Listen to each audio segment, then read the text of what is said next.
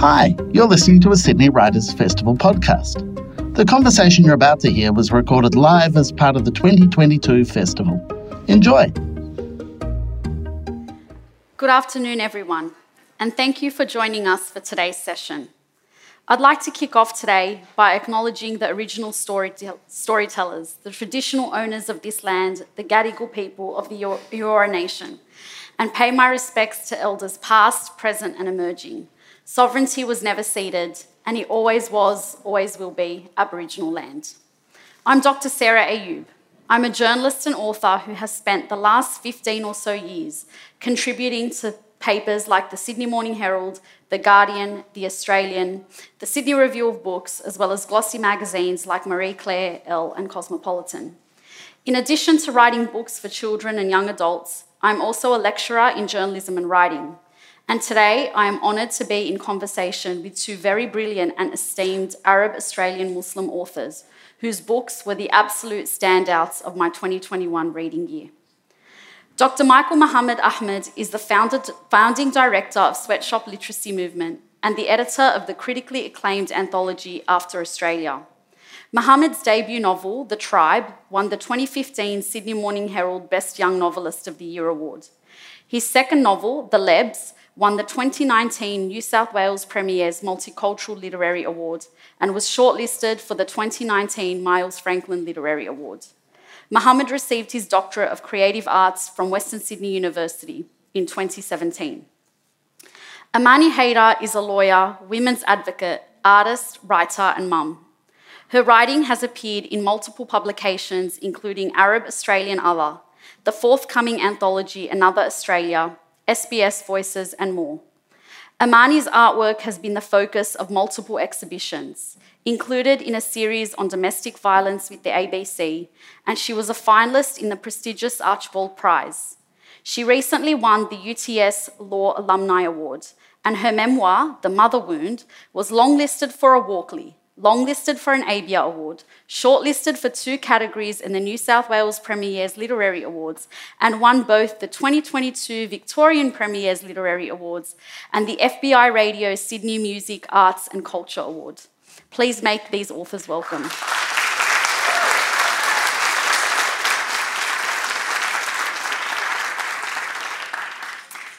Both of you have written important books that speak to your personal experiences, particularly as people from marginalised communities. But there's also something incredibly universal about them.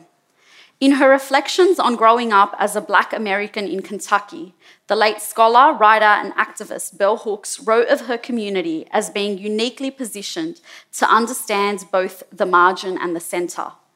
Living as we did, on the edge, we developed a particular way of seeing reality, she wrote. We looked both from the outside in and from the inside out. How have your experiences of living on the margins of society as Arabs and as Muslims enabled you to understand the world in its entirety and write so perfectly to both margin and centre? Go first. Thank you, Sarah. I too would like to acknowledge that we're on Aboriginal land and I pay my respects to elders past and present and any Aboriginal people with us today. I speak a lot about trauma and displacement and intergenerational trauma and violence against women, and I think within that it's crucial to centre the experiences of Aboriginal people, and I'm mindful of that at all times. Um, in relation to writing the book, from my perspective as a Muslim woman, I perhaps first need to give some background about what the book is about. And for those who've read it, sorry, um, but I'll just quickly summarize. I lost my mum to domestic violence in 2015 in um, what was a really horrific act of um, domestic violence inflicted by my dad. My mum was the 30th or the 31st of about 80 or 81 women who lost their lives violently in Australia that year. And we were in a turning point at that time in terms of the way that the media was reporting on violence against women. Um, so that was front page news.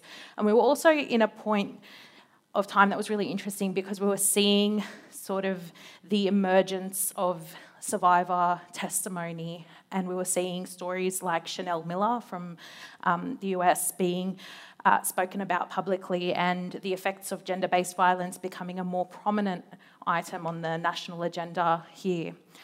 So, within that context, I had to navigate the grief of losing my mum, and I also had to wait two years for the murder to go to trial and for my dad to be tried. And during that period, I felt very silenced. And I felt silenced because of a number of things. Firstly, it's very scary to speak to the media when you're experiencing the symptoms of PTSD, when you're experiencing such life changing events and where you don't know who to trust. And it's even more scary to speak to the media when you're a visibly Muslim woman. And we know that for a long time the media wasn't our friend. I grew up um, in the post 9 11 era. I witnessed almost daily racism on the television towards my community. And I was conscious of the fact that I had the risk, or I faced the risk, of being re traumatized or re victimized if I shared my story at a time when I wasn't ready to do so with people I didn't trust. So I promised myself that eventually I would tell my mum's story and I would tell my own story in my own words, and that I would only do it when it was time, when it was a time that was suitable for me, and when it was going to be an empowering experience for myself and for other Muslim women. I also have in my family and in my heritage a lot of loss owing to war. And I had lost my mum into, um, sorry, my maternal grandmother in 2006 in an Israeli drone strike in the south of Lebanon. And during that period, there was also reporting around the incident in which she was killed alongside other civilians. And I remember as a young person witnessing my mum speak to the media about that loss and about that experience. And I remember sensing that the way that your story is told is often unable, when it is told by others, unable to reflect the true nuance and complexity of your life. And that if you want to advocate for yourself and for your loved ones and for your community, you need to be given the tools to do that yourself. So, I don't know if that completely answers the question, but I think it's really important for our narratives to be told by us. I think it was really important for me to eventually find a way to tell my mum's story, my grandmother's story, in my own words, through my own art, and in my own time. Thank you, that was great. Mohammed?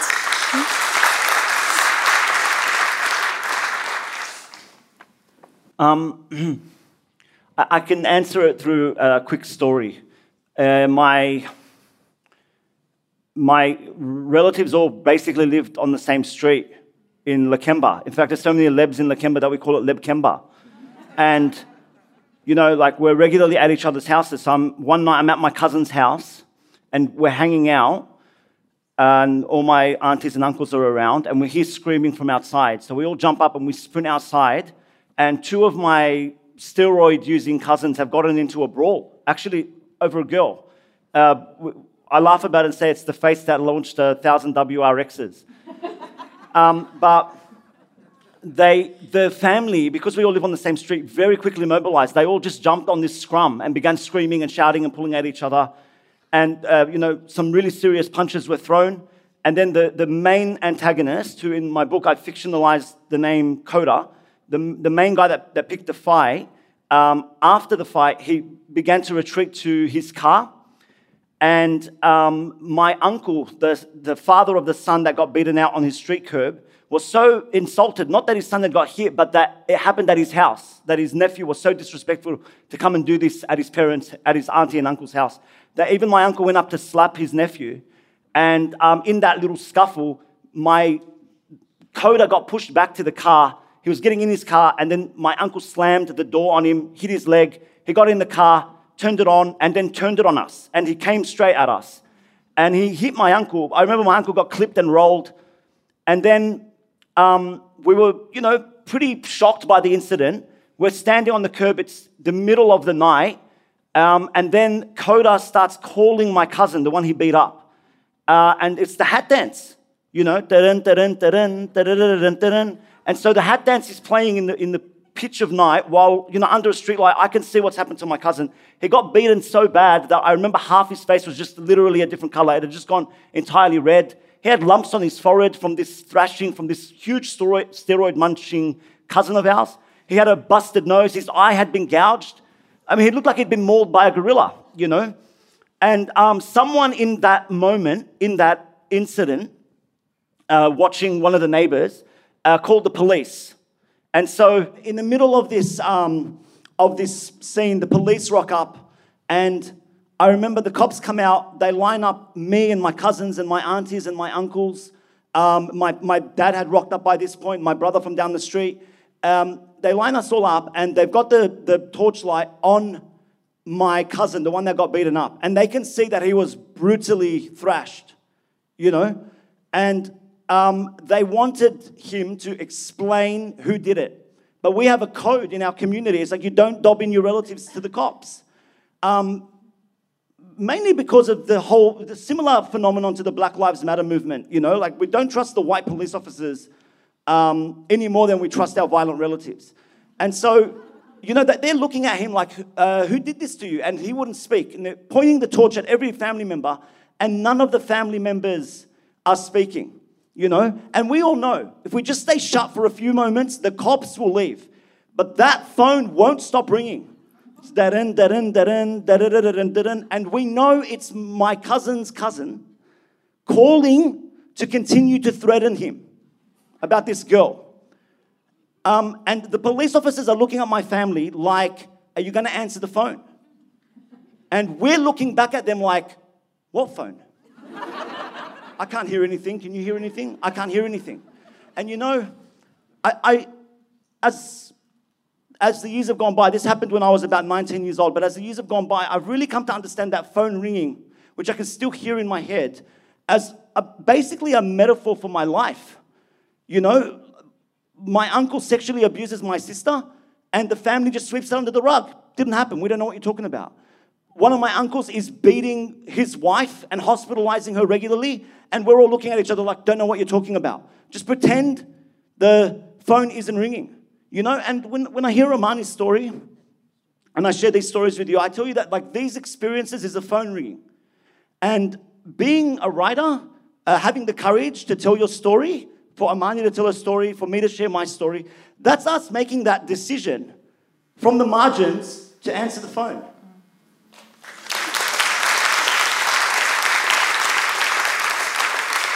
Can I just make a really important point that builds on that? There's plenty of research that shows that one of the reasons that domestic violence is underreported for Muslim women is because of distrust of the police and because of a fear of experiencing racism in addition to the abuse that they're already experiencing. And I think that's really important because sometimes we tell these stories and people see it as an individual thing or one family thing, but statistically, it's having an effect on people's experiences of safety in our society. Thank you. Um, so they're both very different stories, but both of them appraise your respective cultural and religious contexts in different ways. You've shed some light on some of the darkness, on balancing the weight and virtue of those stories against the probability that the experiences within them would be weaponized against your communities. Now that you've spoken a little bit about the darkness in your stories, I would love to hear you talk a little bit about the light. So, it's very hard to make a story like mine sound light, but the reality of our lives is that they are varied and you don't sort of travel along at one pace all the time. There are positive experiences I had with my dad, and that made the sense of betrayal that I felt as a result of his actions worse. There are so many beautiful moments of strength and resilience that I shared with my mum. She had successes and achievements despite facing barriers as a Muslim woman, despite being a migrant woman, despite having language barriers, despite having four children. I celebrate those things. And in my book, I also deliberately talk about, or I even start with the birth of my child. I'd start with, the, um, with my wedding, which was this period of optimism in my life. And in all my advocacy work, I come across victim survivors who, who speak often about being known through their negative experiences or being understood only as a victim of violence and having their achievements and their happiness and their joy and their resilience forgotten or ignored.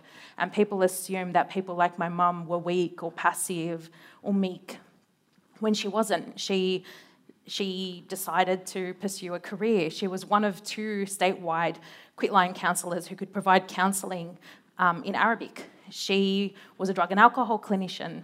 She was enrolled in university at the time of her death. She did so many things and spoke out so passionately about the things that she felt strongly about. And I think it's really important that we remember these women when we count them as not just victims, but as people who were engaged in resistance every single day of their lives, as as three dimensional people who had joy and success and who deserve to keep having that in the future as well. So that's how joy and light comes through in, in my writing, I think. Um, the, the Palestinian scholar Edward Said, probably his most famous book is called Orientalism uh, talks about how when he used to work at the universities in the United States, in the, in the UK, um, he would notice that the curriculums always left out literature from the Arab canon. And he would talk about how unusual this was. We're talking about a literature that's thousands of years old that represents hundreds of millions of people that has been entirely erased from you know, um, high school and university studies. And he argued that this isn't a coincidence. It's the intention of, a, of an Orientalist agenda to keep those narratives out of the hands of the masses. Because if you're going to illegally invade these people and drop bombs on them and kill their children, you have to make sure that they are dehumanized, that you don't see them in a complex and three dimensional way. And literature is probably the primary way to do that, to see the full humanity of, a, of another person. In the case of the Arab and the Muslim canon, would you believe that it's actually incredibly romantic and chivalrous and it's actually incredibly funny?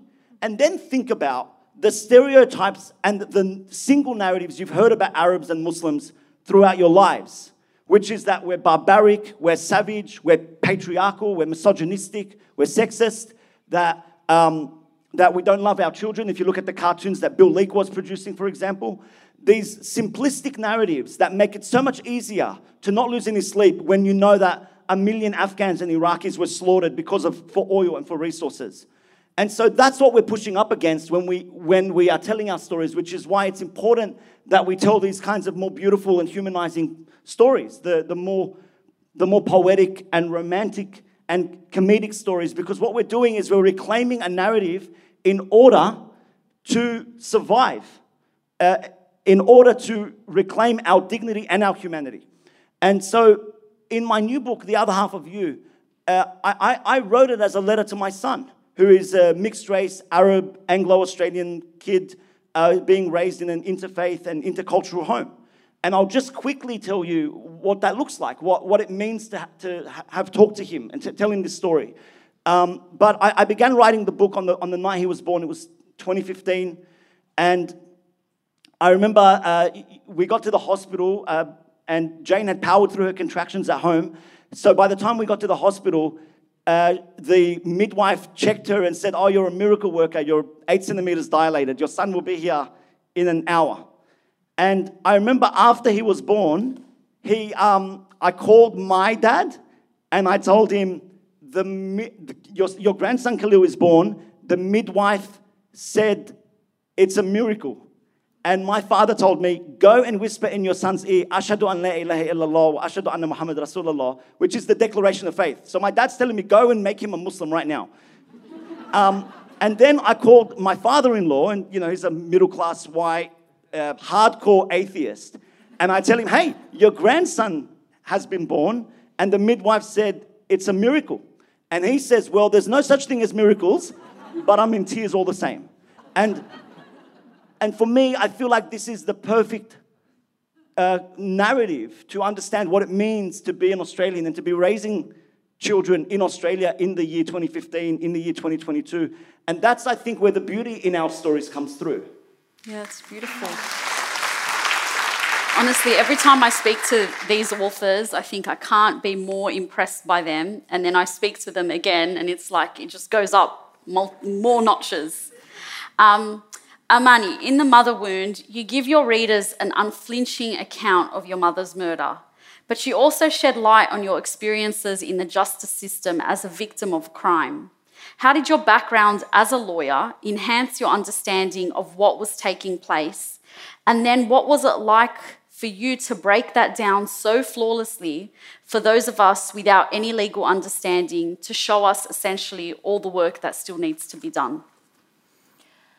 So, when I lost my mum, I was a practicing commercial litigation solicitor at a big-ish firm in the city. In the city, and a lot of my work was courtroom work. So I was representing mainly insurance companies. Sorry, in in courtrooms, um, and I was learning a lot about advocacy and how to speak and present your case. And essentially, it's a form of storytelling. And what you're doing is going through this process of curating information in order to find what's the most relevant, what's going to fit with the rules of evidence, what's going to capture the judge's attention, what's going to best tell uh, the perspective or best convey the perspective of my client. And there's a huge advantage in having that kind of knowledge, I think. There's a massive privilege in it because the legal system can be inaccessible and it is very inaccessible for a lot of people who need it. It serves particular interests, it has uh, a history and particular functions that remain patriarchal, that remain uh, biased in favour of people who have money and access. Um, and to be able to bring that knowledge with me into my new perspective as a victim of crime was definitely something that helped me understand what was happening and helped, my, helped me convey to my family what was happening as well. But to shift perspectives, to move away from being the person who's speaking in the courtroom, the person who's presenting, the person who's narrating, the person who's understanding the rules and understanding what's going to happen next was incredibly disempowering. And that's what I mainly learnt about the experience of vic- victims of crime in our country. And I remember saying to my counsellor, one of my very first counsellors, I've done a lot of counselling, um, my counsellor at the Homicide Victims Support Group, do I get to give a victim impact statement? Because immediately that was what came to mind as a potentially affirming or empowering experience that I could sort of try and look forward to um, towards the end of the trial. And she said yes. And I spent the two year wait between the murder and the trial just ruminating on my victim impact statement. And victim impact statements are governed by particular rules. So you can't directly address the offender and say, you know, you did this, you did that, and I think this should happen to you. It's regulated. Um, so I was able to temper my expectations through my understanding of the legal system as well. But one of the things that happens when you experience that sh- sudden shift in dynamics, not just in the courtroom, but also in my life more broadly, is you become quite attuned to where the system fails you. And it was everything. It was the architecture of that space being so small, having to be in really close proximity to the offender, having to confront my dad essentially about things I'd never spoken about for the first time in a public forum. I hadn't seen him since before the murder, and I had to walk in two years later and face him and give my evidence and recall things from my childhood and then I had particular expectations about what kind of evidence I might be asked about. And the process of a cross examination ended up being very different and quite bewildering. And I didn't understand why until afterwards, because being a victim within the system is very different to being the lawyer or the prosecutor or whoever's working on the case and being able to see uh, the, the, the process from a bird's eye view. And it took me a long time to sort of let go of that disappointment that came with having felt so confronted in the witness box, having felt that I couldn't say enough. Um, through the writing process, I actually came to realize something. So, when I finished giving my evidence, and after I was cross examined and accused of lying, essentially, um, I felt that second to the day of the murder, that was the worst day. And I went home and I really struggled to recover from that experience. And I spent a lot of the writing process trying to come to terms with that experience and trying to understand why it was so violating. And when I sat down to write the cross examination, I ordered the transcripts from the court because I, I, knew that you could do that. I read them for the first time. And I found out that this experience of cross examination, which in my head felt like it went for a whole day, at least two hours, was only 25 minutes of my life. And that was somehow really healing um, because I could recontextualize it into something a lot more manageable than what it had become in my mind. I also learned things about the violence itself that I didn't know beforehand.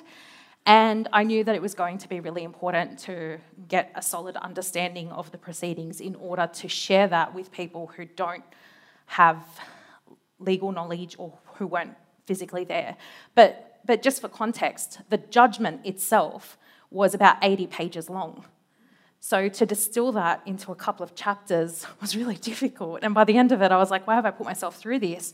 Um, but I think it's really important that we dis- demystify the legal process and that we begin to highlight some of the broader structures and systems that affect survivors of gender-based violence, because that's how we begin getting a um, begin to get a policy response. That's how we can begin to change the way that the courtroom is set up, the way that evidence is taken, the way that cross-examination is conducted. We can make it more trauma-informed. We can make it more sensitive.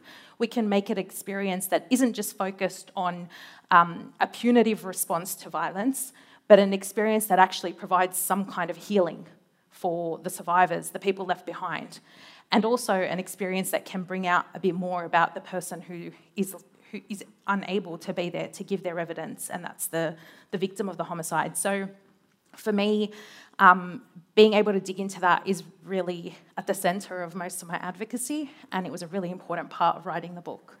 Yeah, thank yeah. you. I'd like to come back to your writing shortly, but you know, um, it was really interesting for us to hear that because, like you said, it's something we don't understand, and you broke it down so flawlessly, so well in the book.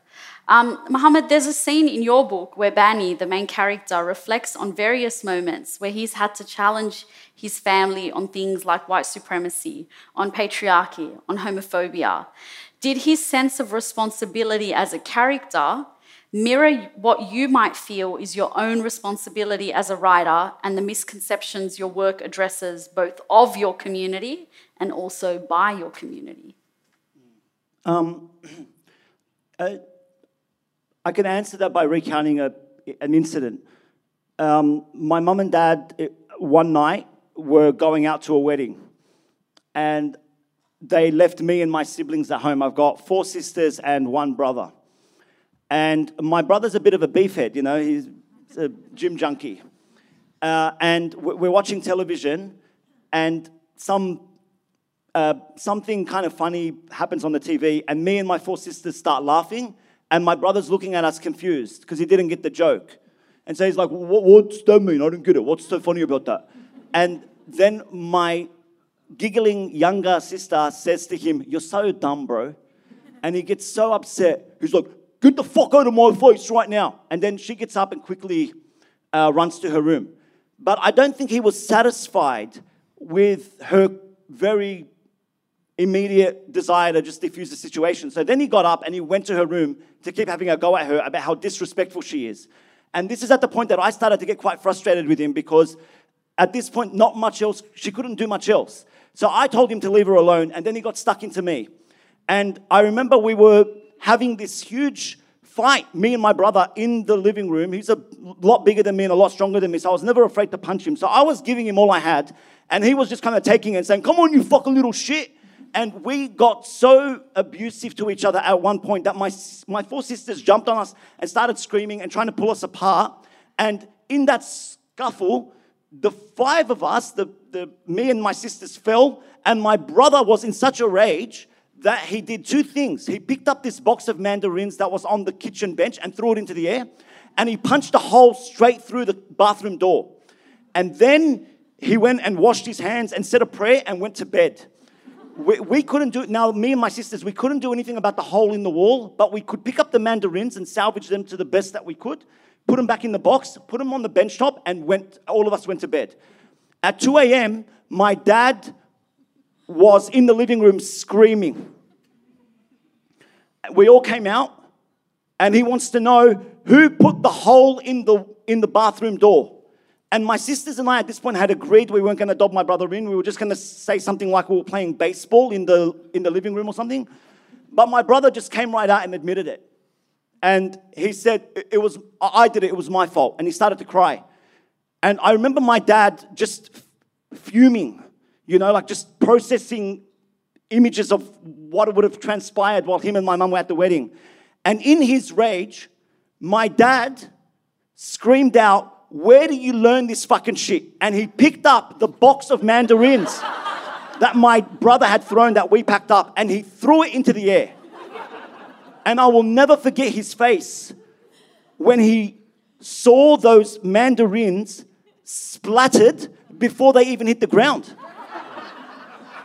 So, to answer your question, um, you know, the, the, I think the moral of this story, which I write, I write about, is that uh, violence is learned behavior. It doesn't exist in a vacuum. It's, it's something that we inherit and that we pass on. And what I was doing in my life as an educated Arab Australian Muslim man was trying to use my reading and my writing and my critical thinking to break the cycle. And that's what my autobiographical alter ego in my stories is doing. He's using the literature that he's studied at university and that he's studied on his own to try and break some of these very unhealthy habits that exist within these small, marginalized communities. And all of these wonderful stories are in the book. So I encourage you to really pick it up because there's so many more like gems. Um, let's talk about. Can I also just say, um, I, but I also like to, like to say, mine and Amani's book came out at the same time. Um, I wrote about the experience and the point of view of being an Arab Australian Muslim man. She wrote about the point of view of being an Arab Australian Muslim woman. And I, and I don't think it was a coincidence that our books came out at the same time. I do feel like that was a divine force. I think of my, my book, The Other Half of You, as one half, and the other half of the other half of you is the mother wound. And so if you want to do me the honor of reading my work, don't do it unless you're also going to read the mother wound. Absolutely. And Mohammed's book is great. I read it immediately as well, and I, I 100% agree with what he's just said. Let's talk about your work as writers. What approaches and techniques inform your practice? You go first. I'm sweating and panting right now, so I'll, I'll take a little deep breath. Okay, so, all right. Um, obviously, when you want to shift careers, you've got to first learn about what you want to do next.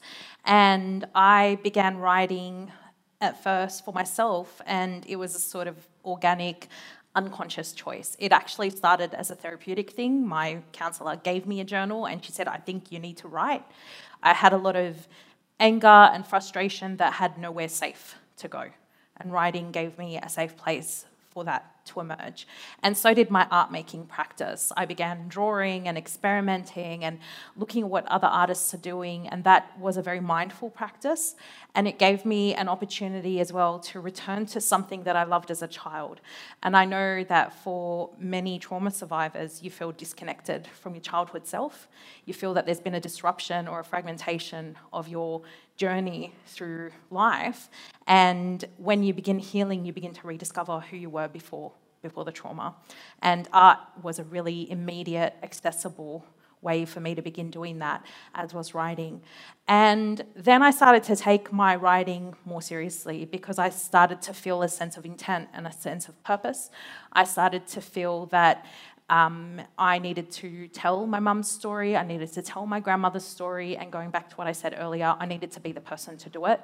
Um, and as Mohammed touched on, when you do that, you're, you become the cycle breaker. So I felt a real sense of responsibility in doing so. And that sense of responsibility meant that I had to learn what I was actually doing because the writing that I had been doing to date was in a legal context, and I was trying to challenge the law. I was trying to challenge what, how my mum's story emerged in the courtroom, and I couldn't do that by just replicating what I already knew.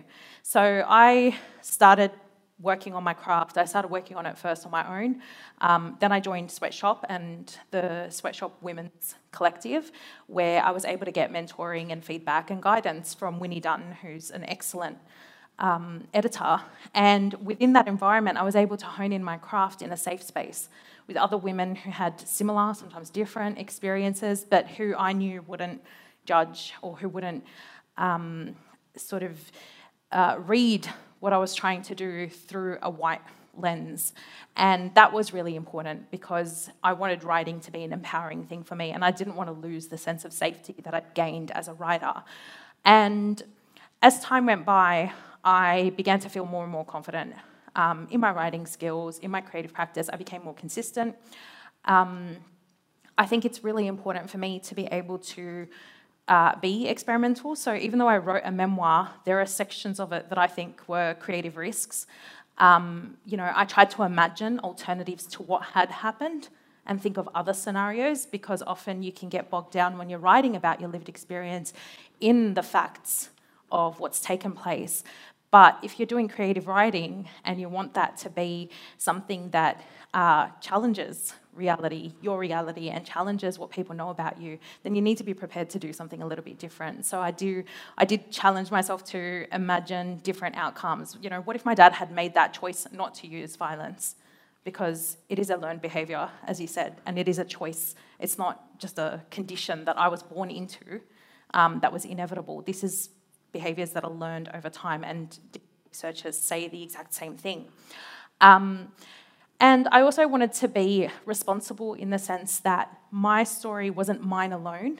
So when I tell my grandmother's story, I, I really am careful to not center myself as someone who was in another country at the time that it was happening. And even though I felt that grief and that trauma immensely, and it disrupted our lives in a way that I still struggle to articulate. I wanted to, in the writing process, include the perspective of someone who was there. And that's why I went to my cousin Zainab, who was 13 years old at the time. She was part of the convoy that was evacuating from my home village um, when they were set upon by the drones. And several people were killed in that incident, including a one year old baby. And I wanted a child's perspective on war and what that does and what kind of resolution, if any, we can get. So I think there's some sort of important parts of my writing practice and um, being trauma informed, being sensitive to my position within the narrative, being uh, respectful of other people's experiences um, was, was really an important part of writing the book. Yeah, that's so valuable. Thank you. Mohammed? Um, yeah, thanks, Amani. Um, uh, you, know, I've spent 20 years trying to answer this question on uh, why do we write? Like, what is this uh, compulsion we feel as human beings to document and record uh, stories in a, in a way that celebrates and emphasizes the skill and the craft of language? I think it's a mystery, but this is the best, the closest I can give to an answer. Um, you know, when you're in high school, you learn metaphor. You learn, like, what is a metaphor? Um, but it's actually an incorrect way to learn about metaphors because there isn't a thing called a metaphor. There's literally thousands of different kinds of metaphors. Uh, I'll tell you some of my favorites. Um, a dead metaphor uh, is a metaphor that's been used so much that you don't even notice it's a metaphor anymore. So, for example, uh, winding down your car window. I can see a few faces in the audience who absolutely remember when we actually used to do that, when we used to wind it down. We still say we wind it down, but now we press a button. So that's a dead metaphor. Phones ringing is another example of a dead metaphor. I mean, there was a time when your phone at home literally used to ring. It used to have a bell in it and used to make a ringing sound. But now it's a digital sound, but we still say your phone's ringing. So these are dead metaphors. Another type of metaphor I really like is called a metonym, where a part represents the whole or the whole represents the part. So a good example of this is something like the, the press. The press interviewed the celebrity. I mean, when we say press, we mean the entire media machine. But in reality, when we say something like the press interviewed the celebrity, it might just be a few journalists at the airport. And so that's a metonym. That's a particular kind of metaphor. Another metaphor I really like is called an absolute metaphor. So this is a metaphor that's so metaphorical that it is absolutely a metaphor without any debate. So if you said something like, um, his heart is an ocean, right? I mean, it, it's very deep, maybe it's very big, but they're so clearly different that it's clearly a metaphor. So we call this an absolute metaphor. And you know, um, the meaning, the ancient meaning of the word metaphor is transport. It's actually an ancient Greek word. It, because the idea is that it takes you from one place to another. In fact, you can still find moving vans in Greece that have the word metaphor on them. Um, and you know, I think about this image all the time. Just imagine it with me of a, a, a, flo- a group of birds on the concrete floor. You know, you, you, you, you run up to them, you startle them, and the way they all get up together off the, off the ground, you know, their, their wings flapping and their, their claws lifting off the ground. You hear that sound. And you know, the most amazing thing, one time I heard newspaper being scrunched up in my mum's hands. She just grabbed a bunch of newspaper and scrunched it up. And I remember realizing that those two sounds, which just seem so unbelievably different, actually are quite similar. They, I, couldn't, I couldn't comprehend the fact that these two quite distinctly unique situations can sound so similar to the, to the human ear. Um, so so here's, here's my point. Uh, the, you know, Einstein used to talk about uh, the universe as this. What, what he found so mysterious about it and beautiful about it is that it seems so chaotic. But amid all that chaos, what scientists have been able to do is pretty much quantify most of it in just a, a perfect equation that can fit on one line.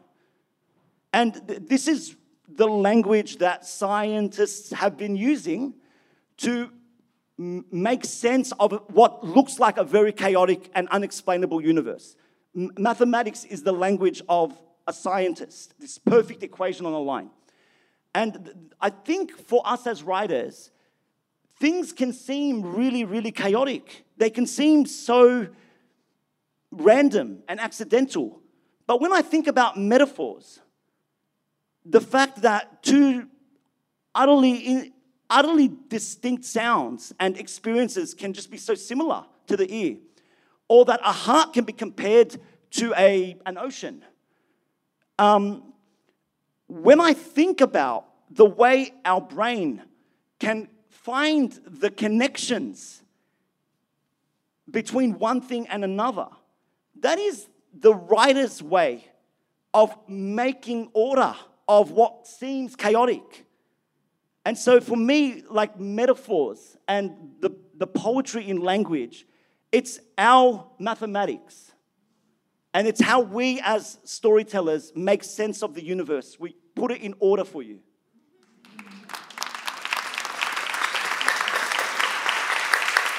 If we have more time, I might ask you about the obstacles that you face or how you deal with the obstacles that you might face in your practice. But I did want to ask you about your experiences of writing your stories as who you are. So, um, in her recent work, Coming of Age in the War on Terror, Palestinian Australian scholar and author Dr. Randa Abdel Fattah talks about an entire generation of Arab and Muslim young people who grew up not really knowing the world before 9 11. Both of you have come of age at a time of intense scrutiny. And I want to know what it was like for you, not just as Arabs, not just as Muslims, not just as writers, but in terms of your identity, your gender identity. So, in what ways was your otherness amplified by your gender? Um, for me, the obvious one is that I, I, I, didn't grow up wearing a hijab, but women around me did, and I was conscious of the way that they were viewed um, in public. And I felt that people would stare at my mum, and I would feel that, you know, all young people want their parents to be a little bit less visible. And I remember feeling that in that, you know, um, amplified way um, about her hijab. But I have to say that I didn't think about it too much until I put the hijab on myself. And that was as an adult, that was a few years ago um, in 2015. And it's very beautifully put in the book. Thank well. you, thank you. And often we get told those stories as this huge, pivotal coming of age moment in a, in a Muslim girl's life where she makes this decision and this commitment. And for me, it was such a non event because my mum had just been murdered, I had just had a baby, and I had so much going on that I made the choice in the moment. And I remember looking at myself in the mirror and reminding myself of my mum and my grandmother and feeling a deep sense of security within that. So my experience was different to the experiences of uh, discrimination, um, uh, lack of belonging that a lot of my Muslim sisters have faced, especially those who wore it when they were younger and were never welcomed into the sorts of spaces that I was able to be welcomed into. And when you have that, when you when you have that change in perspective as a grown up, you're able to observe the difference in how you're treated, in how um, you know what kinds of obstacles you're going to face and things like that. So for me, um, I I wanted to show in the book that there was this little moment, but in the scheme of things, it was not so big. And I think that's what happens when your culture and your religious practice is just part of your day to day life. To other people, it seems like a really big, overwhelmingly uh, dominant part of your day to day living. But we're like the fish in the bowl of water. It's that's just part of my world, and it's um, as as natural as anything else. So I was very conscious of the fact that I might experience um, discrimination. I was p- extremely conscious of the way that the media would frame my mum's story as being a Muslim problem rather than a problem with patriarchy and uh, the fact that it fits within the broader narrative around gender based violence that we're having in this country. Um, and I was very conscious of those things, but I think um, I had, by that point, really just resolved that I am who I am, and I was quite content in that. And I wanted that to come through in the narrative, and I deliberately mentioned that I took my daughter to my first doctor's visit um, wearing a hijab, and uh, the appointment was in Auburn. Nobody cared. Nobody cared. Nobody cared that I looked so different and all this effort that I'd gone into. And it was just another day in my world. And a lot of um, what, what informs my world and a lot of my cultural practices and my religious practices are so ingrained in who I am that I, I feel that it would be really artificial to extract them and analyze them as if they're something separate to me. Yeah. Um, uh, so going from the beginning, you know, like September 11, um, which is what is, ignites uh, Randa Abdel Fattah's book, Coming of Age in the War on Terror.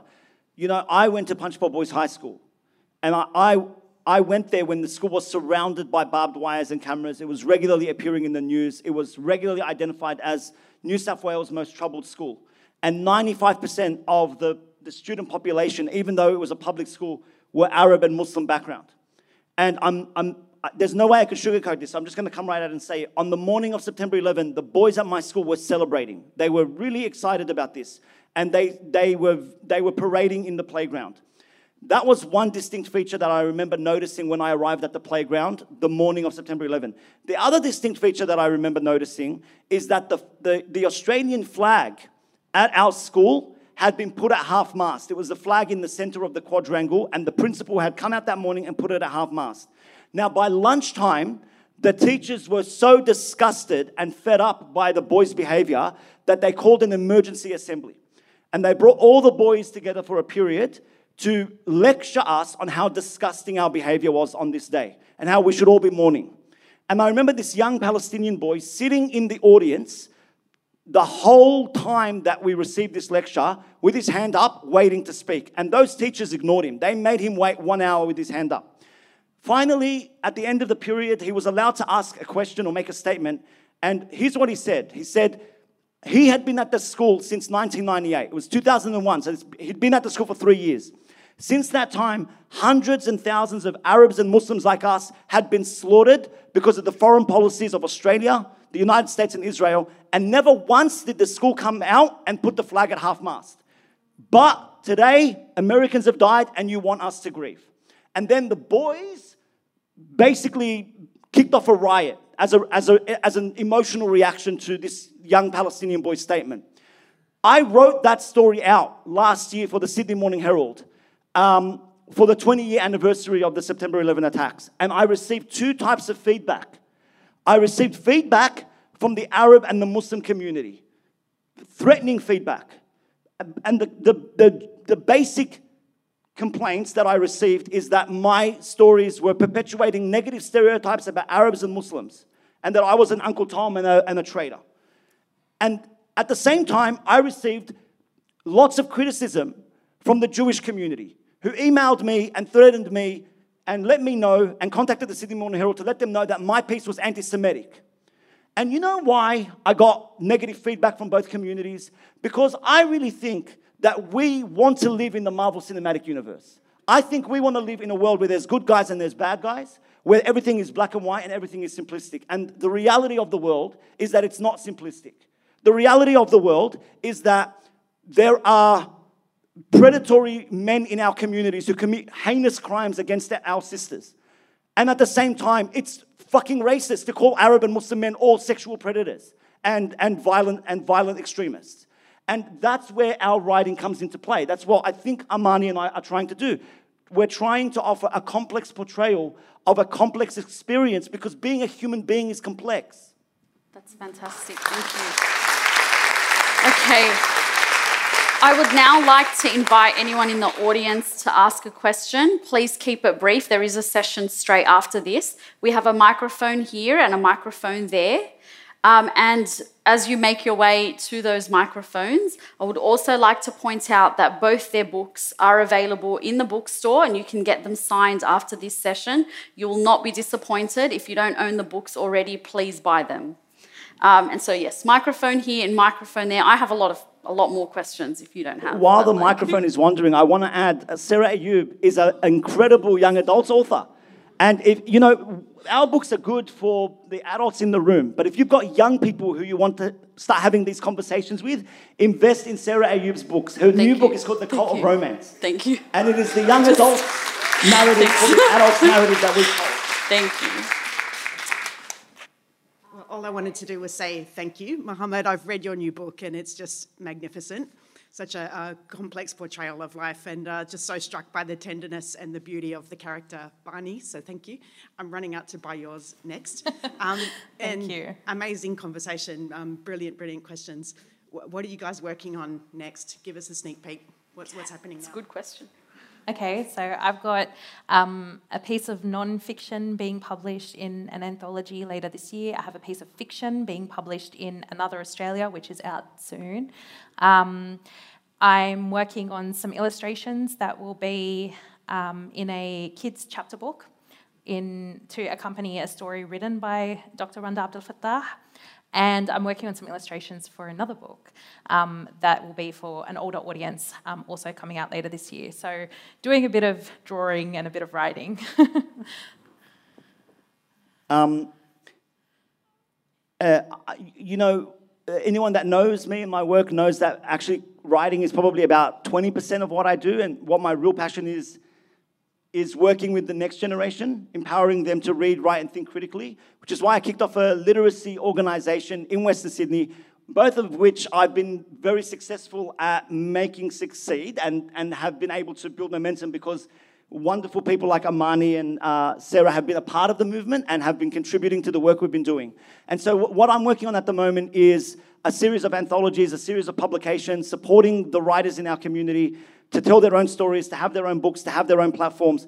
And so, by chance, I predicted that question like this might come up. So, I do have some bookmarks that I'll give you at the, at the book signing table that you know, we've got so many amazing sweatshop anthologies that showcase the work of the kids that we're working with in our community. They're available at the bookshop. Um, the, the most recent one is called Blacklight 10 Years of First Nation Storytelling. It's in the title what it's about, but it's the first anthology we produced, entirely produced by First Nations writers. And it's a, it's a collection of writing that we've accumulated over 10 years. And so check out Sweatshop, sweatshop.ws is our website. Check out the Sweatshop books at the, at the, um, at the, uh, at the bookshop. And, um, and know this, that uh, me and, and Amani and Sarah, we are part of, we are pieces in a, in, a, in a big jigsaw puzzle of just incredible work that's coming out from culturally and linguistically diverse communities from Western Sydney at the moment. And really, if you want to see the full picture, you're going to have to start grabbing these books, all these books, and making a full sense of the jigsaw puzzle. Did you have a question? Yeah, please come to the microphone. Thank you. Hello, Sarah, Amani, Mohammed. Thank you so much for such a wonderful talk. My name is Daisy. Um, I just wanted to sort of ask about I'm sort of a young writer writing um, personal essays about some of my own trauma, and I think um, being at the start of sort of navigating that experience, um, I guess I'm sort of still trying to figure out how to do that in a way that's safe for me, that's safe for the people I'm writing about, um, especially in a trauma kind of in, through the lens of trauma. Um, and I guess I wondered advice, tips, or even just generally about how you navigate those um, sort of challenges around trauma and memory in writing so personally and so intimately um, on quite a sort of public scale. Okay, so I I like this question because a lot of what I do is in, in the advocacy, in the DV advocacy space, is talk about having trauma informed practice. And I think that you can have trauma informed practice in every industry and in every kind of work. Um, because a lot of people are traumatized. It's not some unique, anomalous experience. We live in a society that perpetuates a lot of violence, and um, a lot of us are survivors of multiple traumatic incidents, not just one. Um, I, there's no guidebook on how to do this. So in my, I can speak about what I did in my writing process and how I answered those questions for myself. One of the things that I had to recognize from the outset was that there is a difference between writing for yourself and then turning outwards and writing for people who will eventually read it. And you might not be ready to do that. And it's important to honour that timing and pay attention to it because ultimately the story that you tell when you're not ready is um, often incomplete and lacks the types of nuance that we've been talking about and the complexity that we've been talking about.